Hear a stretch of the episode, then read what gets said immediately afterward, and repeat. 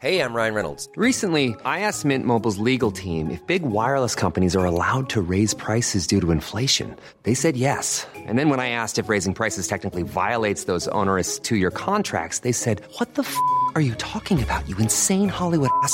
So to recap, we're cutting the price of Mint Unlimited from $30 a month to just $15 a month. Give it a try at mintmobile.com slash switch. $45 up front for three months plus taxes and fees. Promo rate for new customers for limited time. Unlimited more than 40 gigabytes per month. Slows. Full terms at mintmobile.com.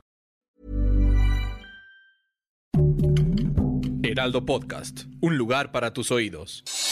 Noticias del Heraldo de México.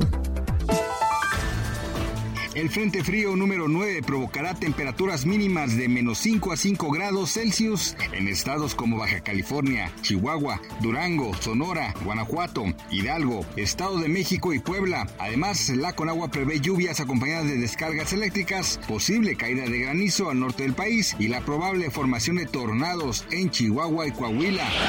Oficialmente hoy el tramo que corre la estación Isabela Católica Observatorio ha sido cerrado, lo que ocasionó que durante esta mañana los usuarios que utilizan la línea 1 del metro usen el servicio alterno de RTP. Si usted frecuenta alguna de estas estaciones para trasladarse, tome precauciones y si es necesario, pida ayuda al personal encargado que estará auxiliando a los pasajeros. El buen fin se acerca y la Profeco exhorta a los consumidores a tener cuidado con los artículos y precios que se ofertan en el mercado. Por este motivo lanzó una lista de los mejores celulares que se pueden comprar en esta temporada y al mejor precio. Si usted está interesado en cambiar su teléfono, o quiere comprar de manera inteligente, visite profeco.gov.mx para consultar las mejores recomendaciones de compras.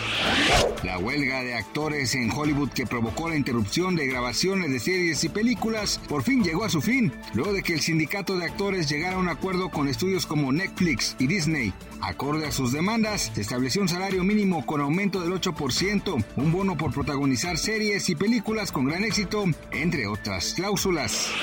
Gracias por escucharnos, les informó José Alberto García. Noticias del Heraldo de México.